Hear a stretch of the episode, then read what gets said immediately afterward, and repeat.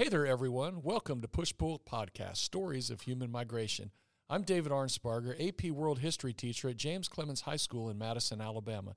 And today, our guest is my favorite student, Grace Turpin. Grace has a very unique story about herself, um, but also a story that will put things in context. Uh, this is a, an incredible story that we're going to hear about her personal story of coming to the United States. And I'll let you get right into it, Grace. But before we do, I always ask everybody how long have you been in our school system here at, at, in Madison City Schools, and how long have you lived in North Alabama? Um, I've been in the school system since the middle of sixth grade, so like January of my sixth grade year. We moved here from Alaska, and we've been here for about three years now. Okay, very good. All right, Grace, um, let's go. Tell me your story. So, just as some contextualization, um, by the early 1960s, nearly 30 million people in China they died from the famine because there were too many people and not enough food in China. So, in the early to mid 1970s, China implemented this birth control plan to try to reduce the population, and it worked a little bit, but it didn't do enough. So in 1979, China implemented the official one child policy and it taxed people who had more than one child heavily and it rewarded people who had only one child. And it ended in 2013, but approximately 120,000 young girls were adopted out of China under this policy. And particularly low income families were affected by this, um, like farming families mostly, uh, because the society was patriarchal. And the ch- culture in China is that girls will marry and then their husband will take them to live with his parents and they take care of his parents and the girls' parents don't have anybody to take care of them. So all the farmers in the rural areas needed um, boys so that they could have somebody take care of them in their old age. So I was born in a place called Xiushan in the Mao, Miao Tujia Autonomous Region municipality of Chongqing. It's four hours away from Chongqing, China. Um, I'm an ethnic minority within China. And on the early morning of December 1st, 2007, which is my birthday, so like early in the morning, I was discovered next to a, to a pedestrian bridge in Xiushan. And I was a newborn, and I was taken to the police station, which is where all the babies that are found go to first.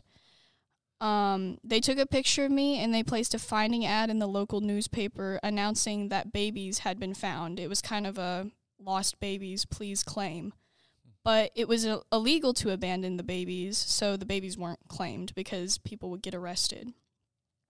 So then I was taken to the Xiushan Social Welfare Institute, a location for babies and elderly people, and the process began to make me paper ready for international adoption. And then at the Xiushan Social Welfare Institute, I was given a name, Shu X I U, um, because I was found in Xiushan, War, which means baby girl, and then Shuang, which means double, because there were two babies found on the day that I was found. But um, my parents asked the nannies in the orphanage if there was any info on the other one in case I have like a sibling or something. But they did they didn't say anything because they were afraid to say anything. Um, but because I was so tiny, I was almost immediately placed with a foster family. They were farmers and they had two adult children in the home. And I was well taken care of and I was happy and I was at the foster home until I was four months old. And then at four months of age, China selected me to be placed with the Turpins, who had an adoption package waiting since January of 2005. And they selected me by comparing pictures of me to pictures of my parents and reviewing the bulky pa- packet that they had to send in. Um, and then on July 5th, 2008, my parents got an email about the match asking if they accepted the placement. So they re- accepted the referral, and then they moved me from the foster home back to the Xiushan Social Welfare Institute to wait for them to come get me. And then in September of 2008, I traveled along with 16 other baby girls by train, and we call them my China sisters because we, we all keep up now and we have reunions every now and then. And we traveled by train for And- five how, hours. How old were you on the at this point with the 16 of you? with the 16 of me, um, I was almost one year old. I was about three months of being one year Okay. old. Um, and we traveled by train for five hours from Xiushan to Chongqing to meet my new parents. And then on September 11, 2008, I met my new parents. And then on September 12, 2008, the Chongqing Civil Affairs Office for Official Adoption um, helped me get adopted under Chinese law. And a funny story, they played the wedding march for the ceremony. When they were bringing all the babies out, the wedding march was played because it was the Civil Affairs Office for Weddings and Adoptions. Um, and then we traveled by plane to Guangzhou, and I was with my new parents at this point. And we went to Shamian Island um, to get to the American consulate to finalize the American part of the adoption and start the immigration process. And a story about Shamian Island it was where the European trade offices set up in the 1800s, and the whole island looks very 1800s British architecture. And all adoptive families pass through this point. Um, it's kind of like a reverse Ellis Island in China. And while we were staying there, there was a typhoon, and there were two feet of water in the streets. Um, and then after that, we flew to Chicago. And on September 25th, 2008, my immigration was completed at the Chicago O'Hare International Airport, and I was made an official citizen of the U.S. And the flight from um, China to Chicago was a 13 hour flight, and it was full of crying Chinese babies. I it told. Um, and the agreement with China and the U.S. stated that the moment I got into the airport, I was a citizen of the U.S. and no longer a citizen of China. And um, after Chicago, we flew to Lexington, Kentucky to get to my new home in Mount Sterling, and my family was there to greet me at the airport. Wow, what an incredible story, Grace. I as you were telling your story, I, my brain was going a thousand different directions with all the questions uh, that I want that I want to ask you. Um, uh, and, and I say this because I think i- i- in our country we know a lot of people are.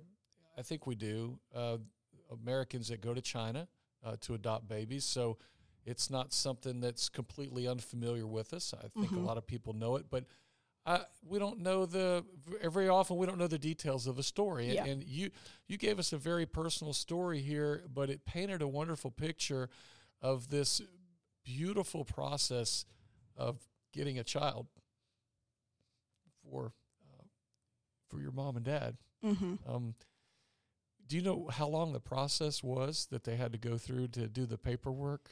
Um, they had to put together a really thick packet, and they'd been waiting on a baby since 2005. So every month they would print this thing, and it had the list of all the people with the packets. And every month that it got printed, and it would say pending review on it.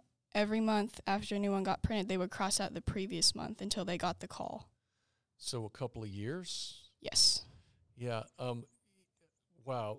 I, I I can't I can't imagine the difficulty that your parents went through every month looking to see if they were going to get you Yeah. or, or to to get a baby.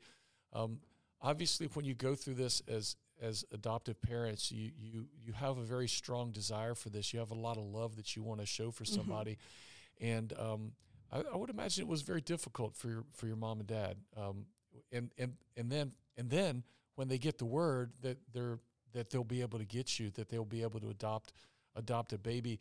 Um, I can't imagine the excitement that must have been there for them. Yeah. Um, you know, um, and how much joy that you have brought to their life, I'm sure. And from your standpoint, um, how wonderful it's been for you to have wonderful parents.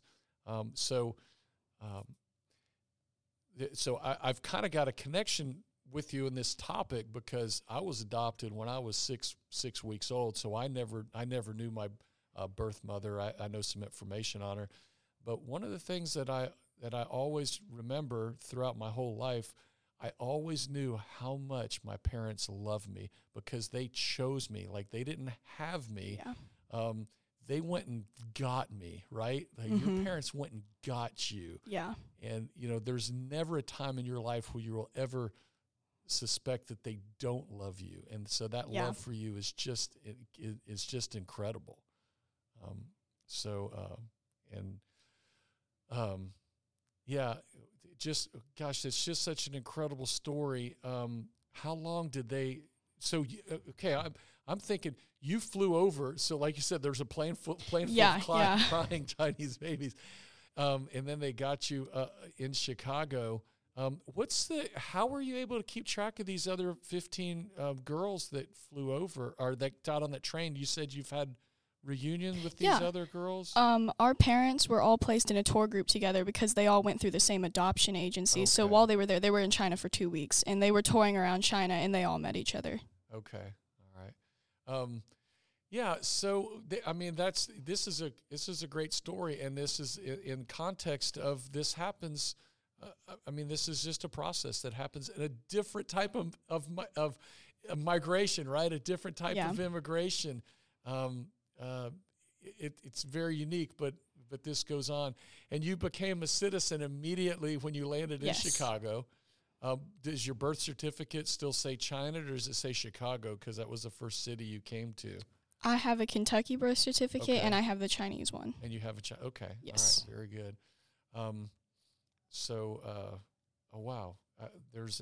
It is, tell me something. Tell me something else. You is there something else you want to fill in here? Um, Um, that's about it. That's about it. Okay. Yeah. Um, uh, what an incredible story ab- about uh, about not just um, uh, migration, but the whole process. And thank you for spelling out the whole process. I, Grace, I've learned an awful lot about the process of of adopting from China. And I know this isn't the only. I know there's other ways to do it too, but it, it was very interesting, uh, very heartfelt for me, um, because um, and and I'll just say this, and you, you don't know the background of your birth mother, No. okay, and I don't know I don't know all the background of my birth mother, but I do know one thing, is that my birth mother had um, had the desire to have me. She my birth mother knew that she wanted to bring me to full term and that she wanted to give me life just like your birth Yeah. mother.